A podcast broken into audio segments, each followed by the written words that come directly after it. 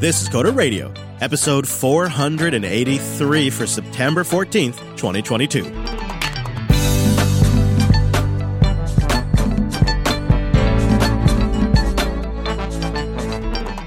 Hey there, good buddy. Welcome back to Jupiter Broadcasting's weekly talk show, taking a pragmatic look at the art and the business of software development and the world of technology. And joining me like the damn pro he is, it's our host, Mr. Dominick. Hello, Mike. How you feeling? Hey, hey, hey! I'm uh, I'm here. How are you? I'm here. You know, I feel like I didn't sleep last night, but I feel like I also shouldn't complain since uh, I'm not sick either. At least not yet. I could be going that direction though. Oh man, it's you know what, kids, kids and cons and Yeah, I uh I kind of unfortunately know I think more people that are sick right now with COVID like symptoms than when we did the lockdowns back in 2019. There are several members of the JB team that are sick right now. I've got uh, a neighbor who's sick right now. I've got uh, friends that are sick. It's just a lot of people are getting it because the kids are going back into the schools, you know? Yeah, it's wonderful children. I feel like somebody should do a podcast out there that is really just focuses on how to be productive and have offspring, or like how to be productive and have a big, ho- you know, a time consuming hobby, or like how to be productive and not let it consume your life. You know, just like there's a whole series out there. If anybody has pro tips, they should start a podcast and, and send us a link. All right, let's get into the feedback this week. We are recording on a Wednesday, which is unusual for us. Hump day. A lot's going on this week, but we're going to start with Dan. Dan says, You might as well forget your dreams of Windows on top of a Linux kernel. It is impossible. Hi, Chris and Mike. I've been listening to episode 481, and I heard the suggestion from Dave Jones that Windows should switch to the Linux kernel.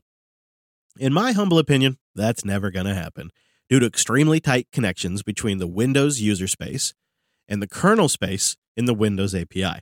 For instance, Windows kernel drivers are launched as a service, essentially like a daemon on Linux, where you pass the same parameters to the service with the driver's main entry point. It expects that.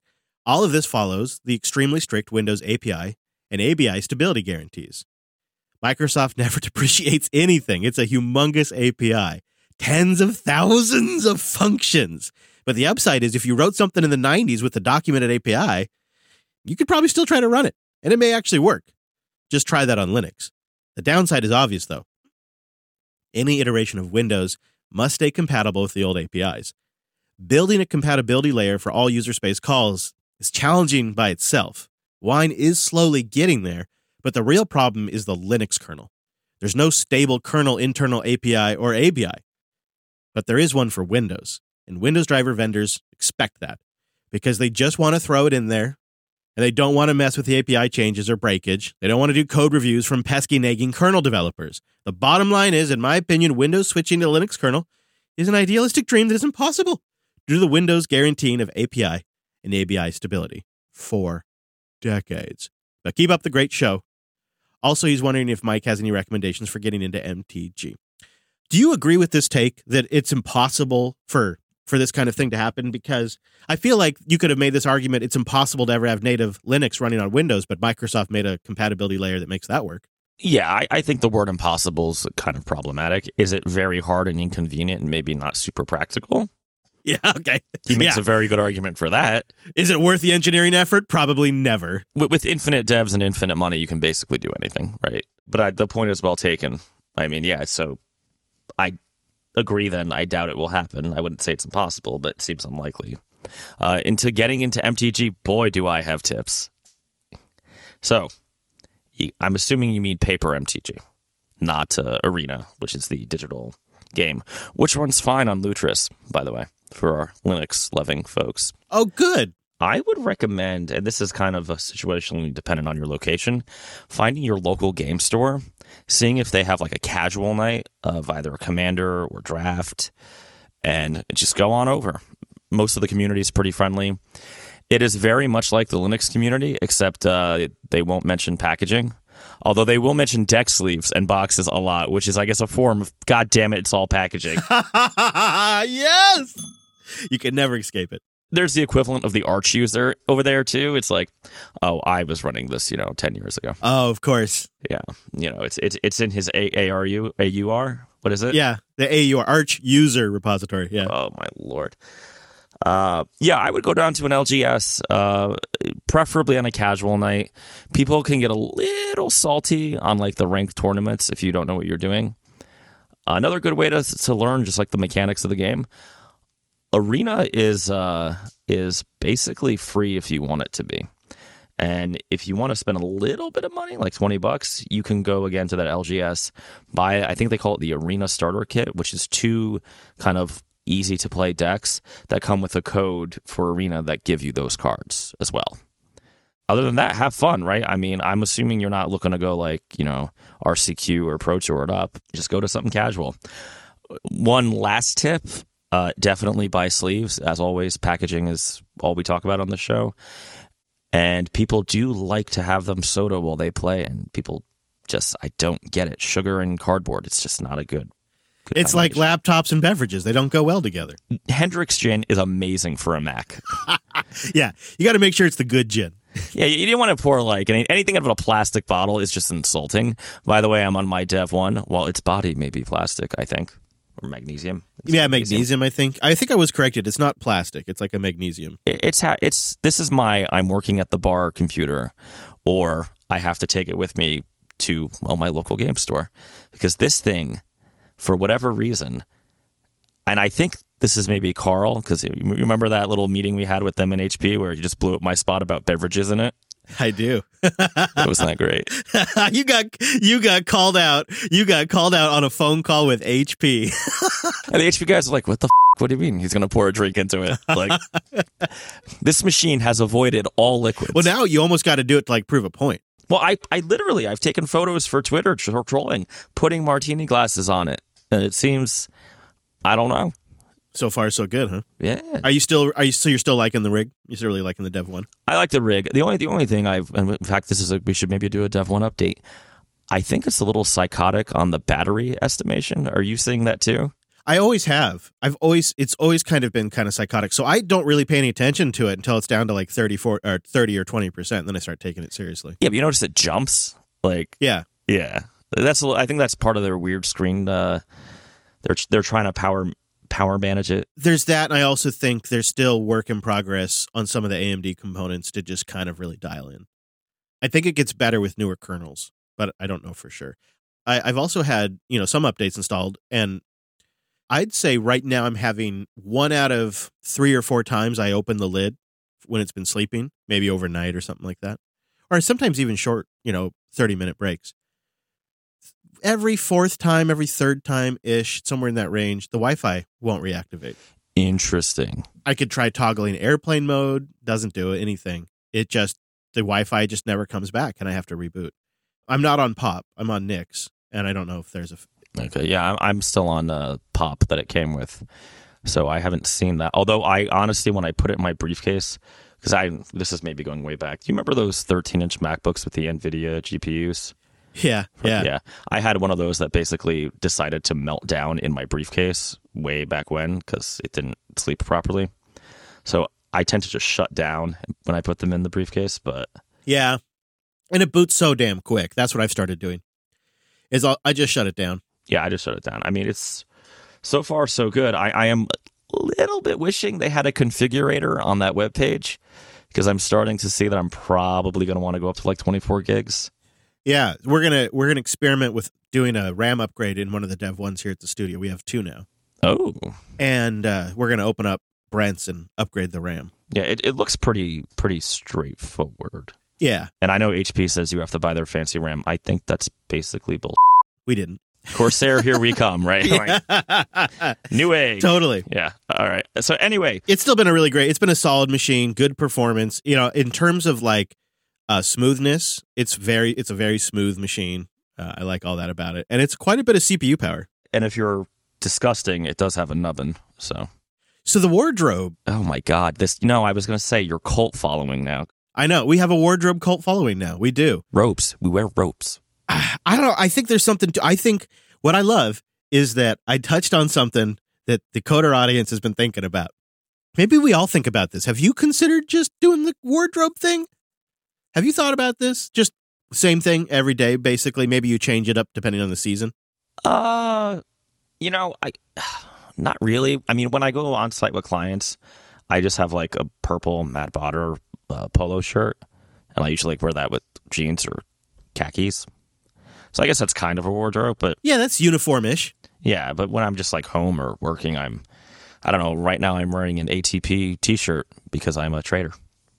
I've been thinking I should I should just get like a branded basically that kind of stuff. Um, David wrote in. I, I think so I'm I'm still taking opinions. So let me know because I'm not going to do anything before the road trip. So I got time to mull it over. And David David wrote in over there. He says, "Hey."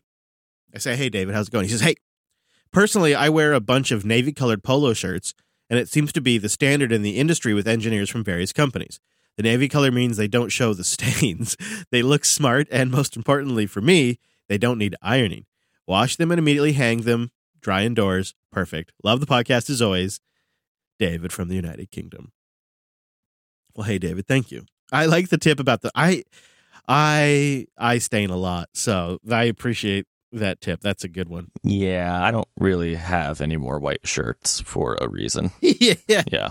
Oh, and then the ones I did, they got mixed up with some like pink stuff from the girls. It's now now my undershirts are pink. It's it's bad. It's bad. And then we also on the uh, wardrobe track, we got a boost from uh Bronze Wing, who boosted him with just over 9,000 sats. It's over 9,000! Nice.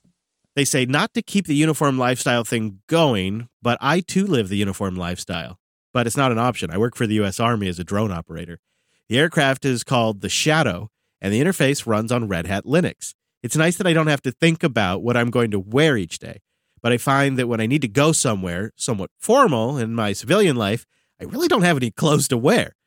So I need two wardrobes. Thanks for the show and keep up the good work. That's how I feel. I just want to say this guy writes in saying he's a drone operator for the military on something called the Shadow, and he thinks the interesting part of his email is his wardrobe. I thought the interesting part was that the shadow runs RHEL. That's what I thought was great. Actually, question: Does does the DoD pay per drone a license for RHEL? Is that how that works? I bet I bet that at least the workstations. I bet they do. Yeah, they got it. Oh, I wish they'd tell us more. I really would love to know more. And why were I I mean, I'm sure there's some dark basement somewhere in Virginia where there's like a guy taking these damaged drones and putting Arch on them. You know he exists, the Arch drone operator. Also, you got to think about like there was some Linux dev out there who's like building applications for Linux to run these drones. And so imagine saying you're a Linux dev and then somebody asks, "So what do you do?" I create the desktop UI software to run the drone program. Like that's what I do. That's my software development for Linux. They are the darkest of dark matter devs. Like they're yeah. That's I love it. I, I would I'd be interested to know if the drones themselves run Linux. I have so many questions. Like, is it the GNOME desktop? Oh no, I think it's the drones themselves that are running probably like headless RHEL. You you think that like the operation machine, the the control machine, is actually running RHEL too? Y- yeah, Oh, yeah, because he wrote the interface runs on Red Hat Linux. Oh, okay, yeah. so, I'm, but I'm wondering, is that like a GTK application? Is it like a Qt app on a GNOME desktop? Like, how weird is it? So many questions. Okay, you have to you have to write in again, man. But this time, just let's forget the wardrobe. You know, I wish I'd figured this out before the meetups because I really don't have anything great to wear to the meetups. And we're about to do a whole swath of West Coast meetups. This is my last show in studio before last coder. We're going to do Linux Unplugged on Sunday. Oh, actually, wait a minute. I think I'm going to squeeze out next week's coder first before I leave. I think that's my plan. Is I'm going to sneak I'm going to get the RV ready to go and then I'm going to sneak down to the studio because we're doing it in the morning now. We'll bang out coder in the morning and then I'm basically hitting the road immediately after we get off the air. Do you want to do it earlier then? No, I don't. I don't think I could. Nine a.m. for a show's pretty early. No, I'm not complaining, but I get up at probably about six thirty to do the show at nine. I can't even. Of course, maybe. I wait, recently, I've been waking up at four like an idiot, so you never know. But no, I think it'll be fine. I think it'll work out because I've the way I look at the timing. I think that means we'll actually just offset all of the major traffic, so we may actually we may actually work out really uh really well. If you're going to be able to make it to any of the West Coast meetups, and we have several of them up and down the I 5 corridor, go to meetup.com slash Jupiter Broadcasting and let us know so we can prepare the venue. We want to let everybody know. We're also going to bring some swag on board. You'll have uh, an opportunity to grab some of that. And then we'll be doing the shows from the road as well. And we have a Matrix chat room to discuss all of the logistics at bit.ly slash West Coast Crew. You can go over there and chat with us and chat with the other folks in the area. Some people are looking to do like carpooling, things like that. bit.ly slash West Coast Crew. And of course, a big thank you to Linode for making this possible. They are the ones that are sponsoring this, putting it all together, helping us with the logistics because they want to invest in our community. Linode.com slash coder. That's right. Linode.com slash coder is where you go to get $100 in 60 day credit on a new account. And it's just a great way to support the show while you're checking out something truly awesome. Linode is fast, reliable cloud hosting. You really should try it for your next project. It's what we use for everything we've built, like our brand new website, because we're performance hounds. And they've got 11 data centers for you to choose from. So something's going to be close to you, your customer, your client, your friends, your fams, whatevs. But also, they just have screaming fast rigs. They got NVMe storage if you need it. They got AMD EPYC CPUs. They got GPU dedicated rigs. They've got something that's going to meet your price and performance ratio that you need without being overly complicated, without over jargoning everything and giving everything its own crazy esoteric name, like those duopoly hyperscalers do that want to lock you into their platform. Linode's been getting by by just building a good product for nearly 19 years. Their business stands on the back of a good product. That's why they want to give you $100 to try it because they know they got something good. And if they give you the ability to really kick the tires, you'll come away impressed. I love their S3 compatible object storage. Their cloud firewalls make it easy for us to manage traffic. And of course, the backup and snapshots are so simple and straightforward. And just reviewing where you're at, making sure your backups are good before you make a major change, super simple. You know, something Linode has begun offering semi recently. I mean, they've been offering it for a little bit now, but I think it's worth talking about is their new managed database service. What is new about it is they expanded to more database offerings, including Postgres and Mongo and MySQL, of course. So databases are rarely a one size fits all thing. And of course, there's lots of different ways you could deploy them, lots of different options and configuration choices. So, what I would recommend you do is if you go over to Linode's site, they have great documentation. And one of the areas you can look up is understanding managed databases versus unmanaged databases and figuring out where maybe you fit. A managed database is so nice. It gives developers and organizations an easy, cost effective way to deploy a self sufficient database cluster, and you let Linode's experts manage it, and you focus on building your application. It's something that I think is super valuable. If you have a core focus and you want to let somebody else manage that kind of stuff, check that out. You can build it from scratch, or you could do a one click deployment and you got customer support 24 7. Go check them out, support the show, and get $100 on a new account when you go to linode.com slash coder. One more time to support the show, it's linode.com slash coder. iOS 16 came out on Monday, and it was like late in the day. Mhm. I almost thought they were going to punt, but they eventually did it. Have you upgraded any of your devices? uh, yeah, my phone. Yeah, I did my phone.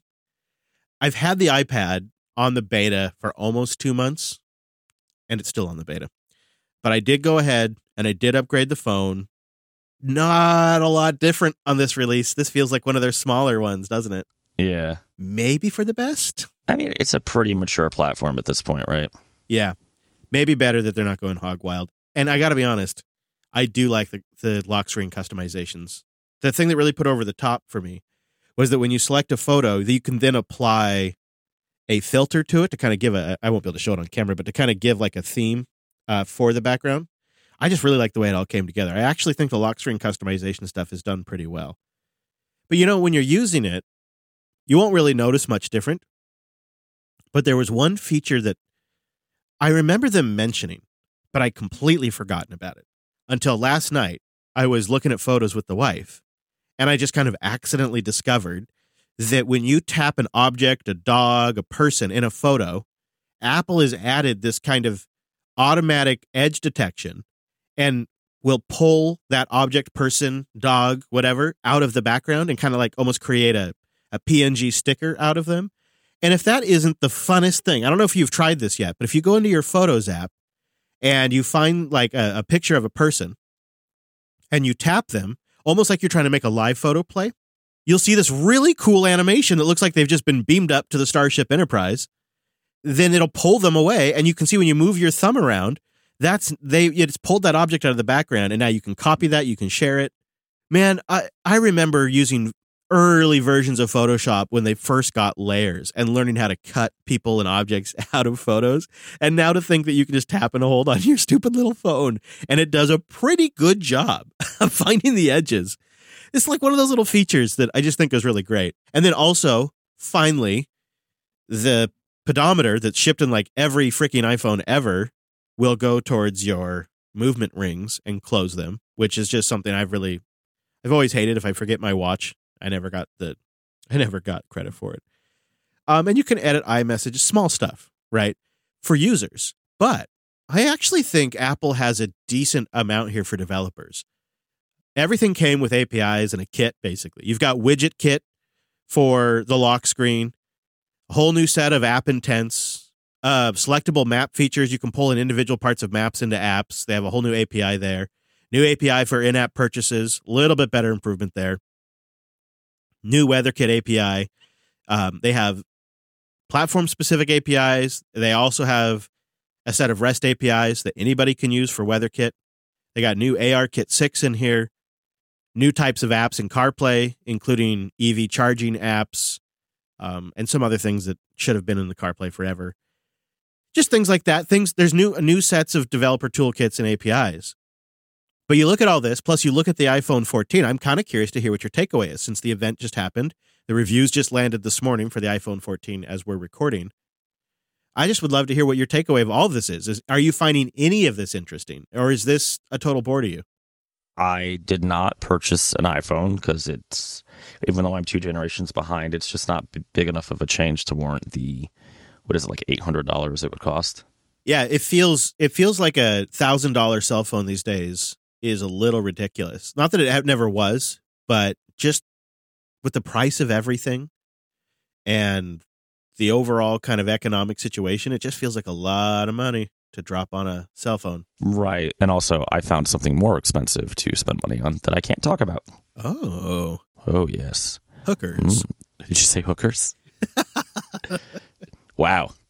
I, am actually opening my own gin mill now. I'm doing my own, my own, you know, like uh, like an actor, right? I'm doing my own label. Yes. No, I mean on the dev side, it's really interesting that they've basically made an API for every new feature because all things have to relate to Magic the Gathering now. I could totally see the Magic Companion app using WidgetKit, Hint, Wizards, Hint, uh, to have your lock screen show everybody's life totals since you have an always on lock screen if you're on an iPhone 14.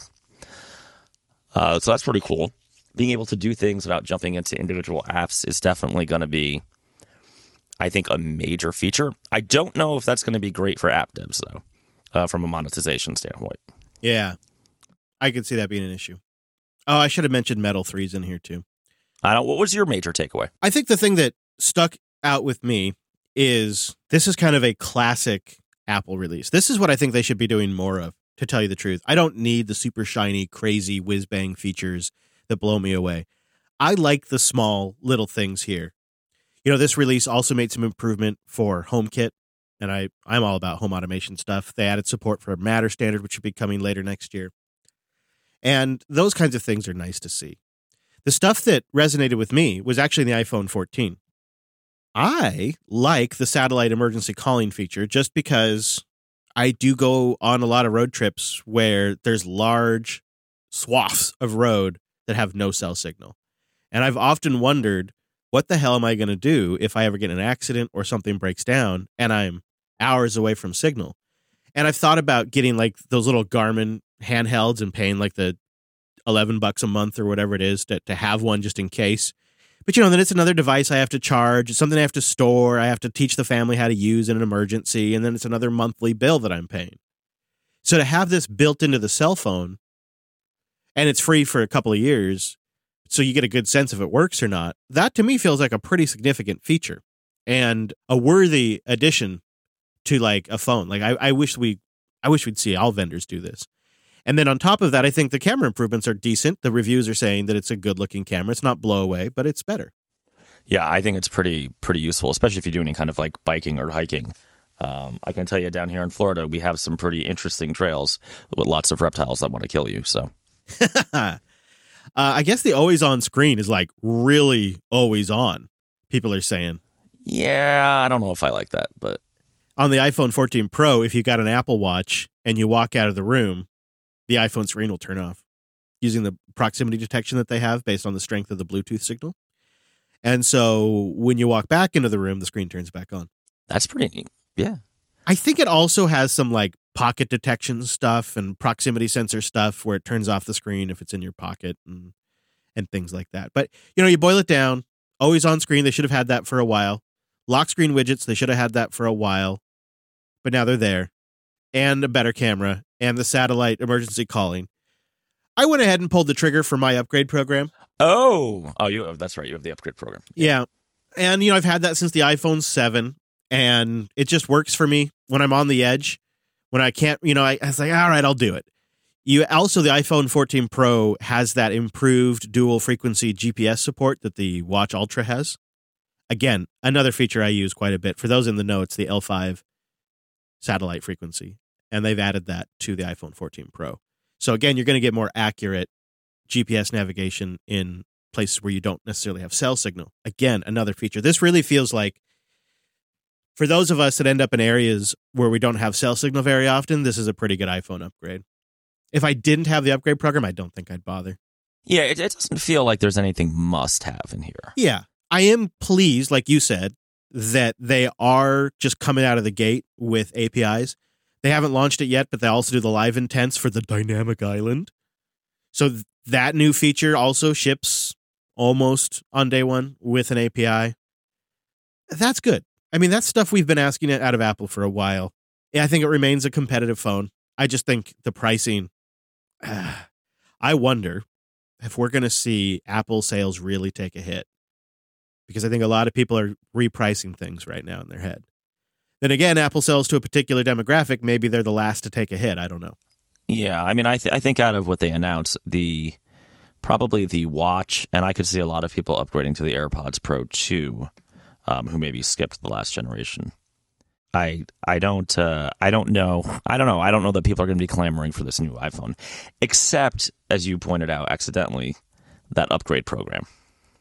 If you have the upgrade program, you kind of might as well, I suppose. And that there's also rumors that they're going to launch another like phone subscription program. But you know, Google has a really competitive one for the Pixel. If that floats your boat, because their program, it's every two years, which seems totally reasonable to me. But I think you get to keep the phone. Oh, interesting. Yeah, which is great for like you know hand me downs to kids and stuff. Yeah, I mean, one of the the nice things from a dev standpoint here is there's nothing necessarily exclusionary that's like iPhone 14 only. Uh, from an API perspective, you could argue that a lot of the lock screen stuff is maybe less useful on the older phones because the you know the phone goes to sleep. But you could still totally do it, right? And those people users could take advantage of those features when they wanted to. I think in a couple of weeks, you're going to see people like David Smith and others going crazy with the lock screen widgets. I think that's going to be a big area. I mean, I mean, yeah, David Smith. This is like this is his jam, right? He did Widgetsmith. yeah. In fact, if you're thinking of making like a Widgetsmith for the lock screen, David Smith's already been on it probably for like a month. Don't even, don't even try. Tailscale.com slash coder. Go there to get a free personal account for up to 20 devices, and it's a great way to support the show. Tailscale is a zero config VPN. You get it installed on any device in minutes. It'll take care of your firewall rules. It'll navigate your double carrier grade NATs if you got something like that. And your devices will connect directly to each other on a mesh flat network using WireGuard's noise protocol for encryption. So you're building a flat mesh network that's your own private network using WireGuard's encryption technology. It's so great. Even when you're separated by firewalls or subnets or different providers, everything is on one easy to understand flat network. And then you got great controls on top of that, like ACLs if you want to share a particular machine or a particular port with another Tailscale user. I use that functionality all the time. Tailscale Send, which is kind of like AirDrop, but for all your Tailscale systems. And now also Tailscale SSH, which allows you to establish an SSH connection between your devices in the Tailscale network. I think what's been key for me is I've used Tailscale over, I don't know, the last almost a year probably. It's been a bit. I keep improving the way I have things set up. I've mentioned before, but for me, the big change was none of my networks now have inbound ports on my firewall. I just use Tailscale on my phone and I manage things that way. I've set up Home Assistant on my Tailscale network at the studio, so that way I can remote into the studio's over the Tailscale network into the studio's Home Assistant instance and manage the lights and the heat and the fans and all that kind of stuff in the studio. It's made it possible for me to provide remote desktop support to my kids, my family members, and it's a game changer for folks that are not here at the studio physically, but need to get access to the resources we have on the LAN here for our remote workers, which is like almost always everybody but me. And it, it's just totally been a fundamental game changer. Tailscale is the product we all hoped would come along when we saw WireGuard was going to land in the Linux kernel. And now they've brought it to every platform with their special sauce that makes it work like magic. I think you're going to be really impressed. So go support the show and try it for free up to 20 devices when you go to tailscale.com slash coder. One more time. tailscale.com slash coder. I just wanted to mention really quickly that uh, today we got word that Patreon is laying off 17% of their staff, affecting 80 employees, which also comes uh, after news that they laid off their entire sec- cybersecurity staff last week. They're also closing their Dublin office um, as well. I think as other, yeah, their Berlin office as well. So they're closing two offices, and they are laying off seventeen percent of their staff. That comes in the shadow of a larger tidal wave of tech industry layoffs. Layoffs have affected Lightricks, Stream Elements, Jelly Smack, TikTok, Snapchat, Snapchat, several. I mean, we've been hearing about several tech companies that are beginning to do layoffs. Well, this is we've been talking about this for a while, right? This is going to be a readjustment period. You know what's crazy is Patreon just raised 155 million dollars in VC funding last year. Are they already out of steam? Because in December, Patreon said they plan to double in size in 2022. In December. And now here we are, and they're doing rounds of layoffs and closing two offices. Well, I mean, it, it kind of almost like with the the digital advertising stuff being down. I imagine with things getting tighter, it's really easy just to cancel Patreons, right? That's got to be it. That's got to be one of the first to go. Indeed. Well, Boostagram. That's why we're grateful for some boosts. Alex Gates came in with 3,333 sats. Graphene OS is the best it's ever been with less compromises than before. If you want privacy, take it into your own hands and stop trusting the companies. That goes for both Apple and Google, who have had CSAM news. I wish Linux phones were further along, but I'll take what I can get now. Okay, you know what, Alex? I am kind of up for taking the Graphene OS challenge. I'm pretty sure you can get it working on the Pixel 3. I have my experience has always been these these these Android forks always have issues, and their teams struggle to stay up to date with what Google's doing. But I'd love to be proven wrong. I like the idea of Graphene OS. I believe one of the things it offers is essentially a sandboxed Google Play API and store. So you can have some of those GApp goodies without it taking over your entire phone and monitoring everything you do. And Graphene OS is de-Googlefied, So it's not sending stuff off to Google, sending them metrics and things like that, but it's still a modern Android experience.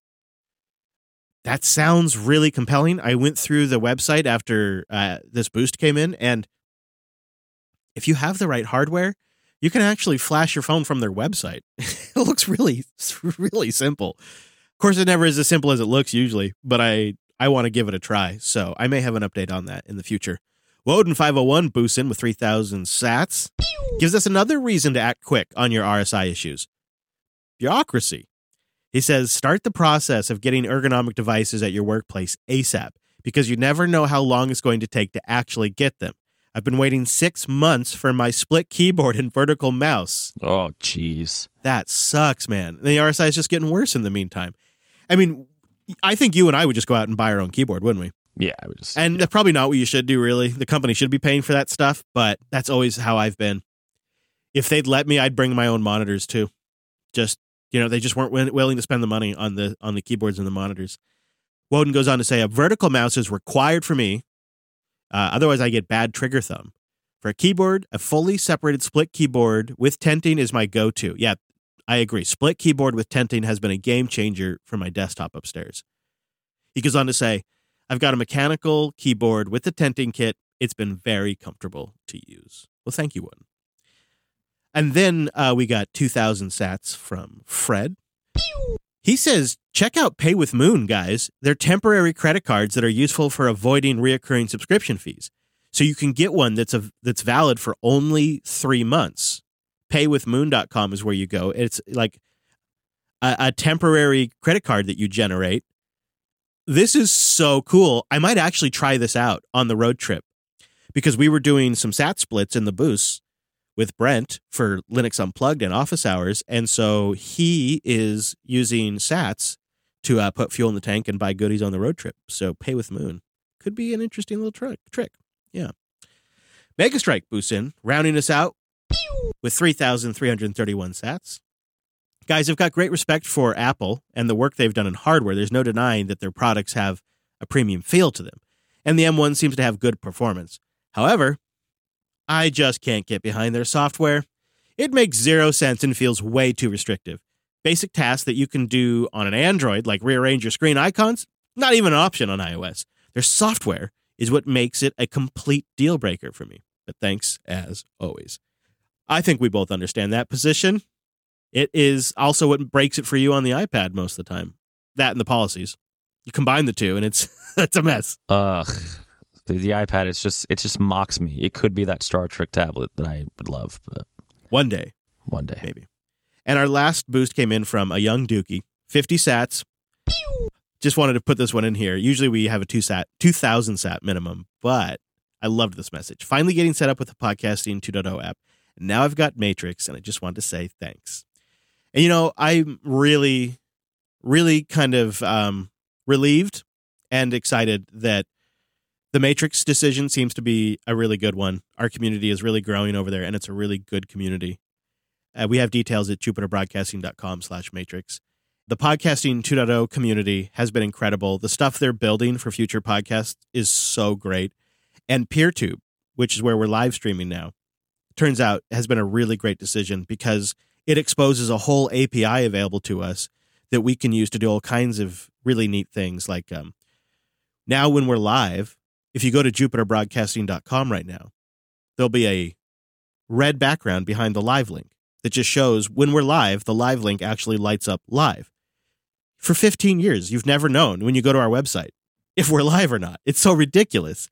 But now we have an API that we can check to see are we actually live and yeah, so it's just been great. So a lot of a lot of good technologies and they're all ones that we're hosting that are all decentralized. Pretty stoked about it.